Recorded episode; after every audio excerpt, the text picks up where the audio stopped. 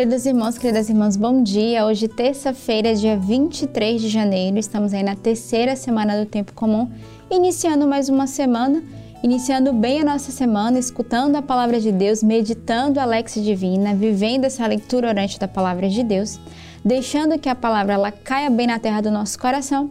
E eu venho fazer esse convite de você ser o evangelizador, o divulgador da Lex Divina. Primeiro, já divulgando esse link para que outras pessoas possam de fato também entrar nessa prática que a nossa igreja nos ensina. E lembrando que domingo agora que passou foi o domingo da palavra. Então, somos convidados a cada vez mais a corresponder àquilo que a igreja nos pede. Então, Alex Divina é um método de meditarmos a palavra de Deus dia após dia. Alex Divina ela traz cinco passos desde a leitura da palavra, aquilo que Deus fala ao nosso coração, a oração que devemos dar a Jesus, a contemplação e deixar também as resoluções, aquilo que eu vou tomar como propósito para aquele dia, através da palavra de Deus, através da liturgia da nossa igreja. E a Lex Divina, ela acompanha a nossa igreja. Então, o mundo inteiro, neste dia, medita as mesmas leituras. Então, você está em comunhão com a igreja quando você vive essa Lex Divina em comunhão com o mundo. E por isso a comunidade, ela ela vos oferece esse compêndio, que você pode chamar de agenda, diário espiritual, mas é um material que vai vos ajudar cada dia a trabalhar, a anotar, a guardar aquilo que Deus fala ao teu coração. Então você pode adquirir Alex Divina tanto através do nosso site, da nossa loja online, ele vai chegar na sua casa, você pode fazer o pedido, mas também indo em uma das nossas casas de missão mais próximo de você, ou procurando algum dos nossos membros de aliança, que também são divulgadores da nossa Alex Divina. Então, deixo aqui o convite para que você possa cada vez mais ser fiel e corresponder à vontade de Deus, mas deixar, sobretudo, que a palavra de Deus ela rumine no nosso coração. E não esqueça de deixar o seu like no vídeo, não esqueça de deixar o seu comentário lá, porque à medida que a gente vai divulgando, que a gente vai fazendo comentários, que a gente vai dando like, o vídeo vai se tornando mais visível para que outras pessoas possam também ser evangelizadas. Quantas pessoas estão na internet, às vezes não sabem o que fazer, estão perdidos, procurando coisas é, fúteis, a pessoa está vivendo ali uma vida ócio, então ela abre ali a internet, ela vê um vídeo que está sendo bem divulgado, chama a atenção, ela também quer ver o que é está acontecendo e a partir dali ela é evangelizada. E às vezes a palavra do Senhor, uma palavra ou outra, ela pode nos salvar naquele determinado momento. Então não deixe de ser um verdadeiro comunicador da palavra de Deus. A primeira leitura de hoje ela é retirada do segundo livro de Samuel. Naqueles dias, Davi pôs-se a caminho e transportou festivamente a arca de Deus da casa de Obed, Edom, para a cidade de Davi. A cada seis passos que davam, os que transportavam a arca do Senhor sacrificavam um boi e um carneiro.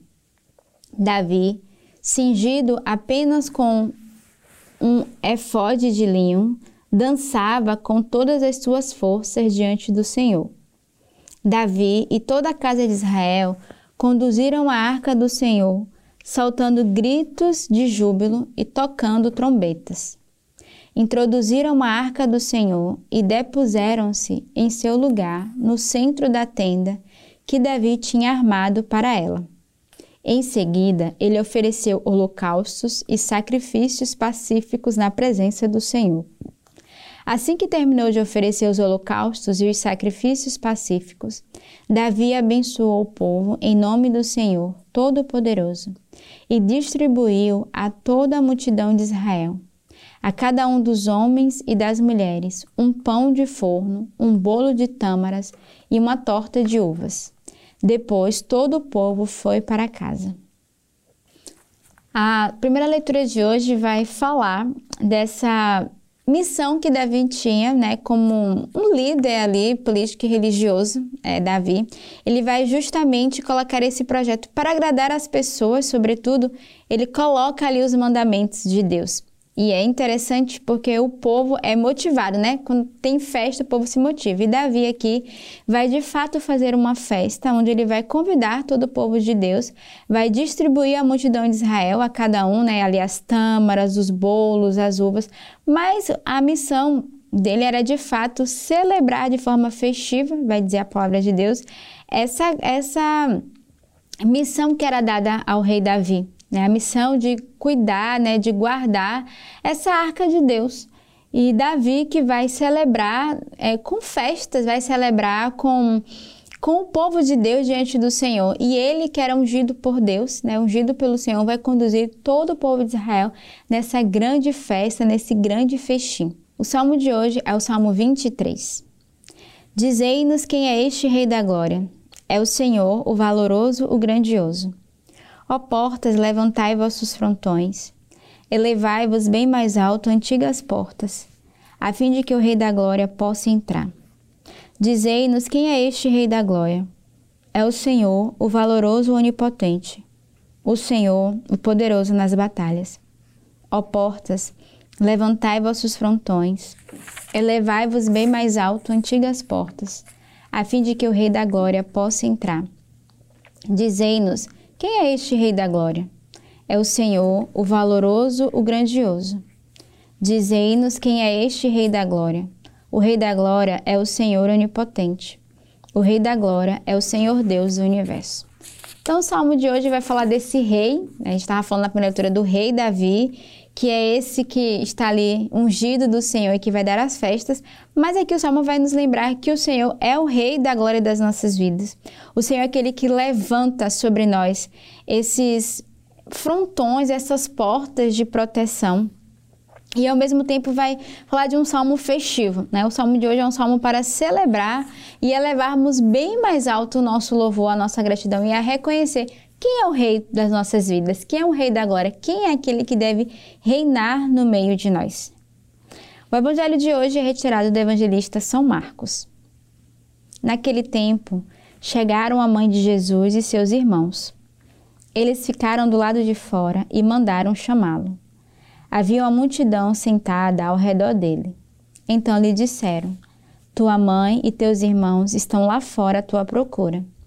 Ele respondeu: Quem é minha mãe e quem são os meus irmãos? E olhando para os que estavam sentados ao seu redor, disse: Aqui estão minha mãe e meus irmãos. Quem faz a vontade de Deus, esse é meu irmão, minha irmã e minha mãe. A leitura de hoje do Evangelho é uma leitura muito questionadora, porque diante da atitude de Jesus, quando vão apresentar que a mãe e os irmãos estão ali fora, e ele vai dizer que a mãe e os irmãos são aqueles que estão ali à sua volta, muitas pessoas se questionam que Jesus não tinha mãe ou que Jesus renega a sua mãe naquele momento. Mas na verdade, o que Jesus quer dizer é que todos nós somos uma família que todos aqueles que seguem o Senhor e que fazem a sua vontade, estes sim são os teus. Ele não está aqui de forma figurativa negando ou renegando a mãe e os irmãos, mas ele está justamente atestando que aqueles que fazem a vontade do Senhor, aqueles que são fiéis, estes sim tornam-se membros de uma única família, esses sim pertencem ao Senhor, esses sim fazem parte do corpo de Cristo. E nós somos convidados a sermos esses membros do corpo de Cristo, que faz a vontade do Senhor. Aqueles que não fazem a sua vontade estão distantes, estão separados dessa eleição, estão separados do reino de Deus. E se nós não queremos estar separados dessa promessa, de um dia estarmos com o Senhor, precisamos fazer a sua vontade, seguir, sermos obedientes à sua voz e à sua palavra.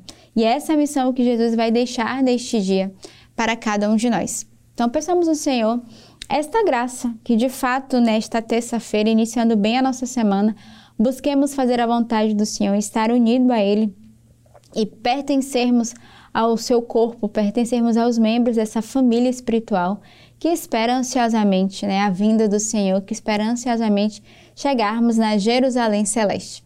Então, temos uma bela terça-feira neste dia, já chegando quase finalzinho do nosso mês, mas pedindo ao Senhor a graça de que a cada dia a palavra de Deus ela caia na terra do nosso coração e ela possa produzir o seu devido efeito. Tenhamos uma bela terça-feira neste dia e que Deus os abençoe.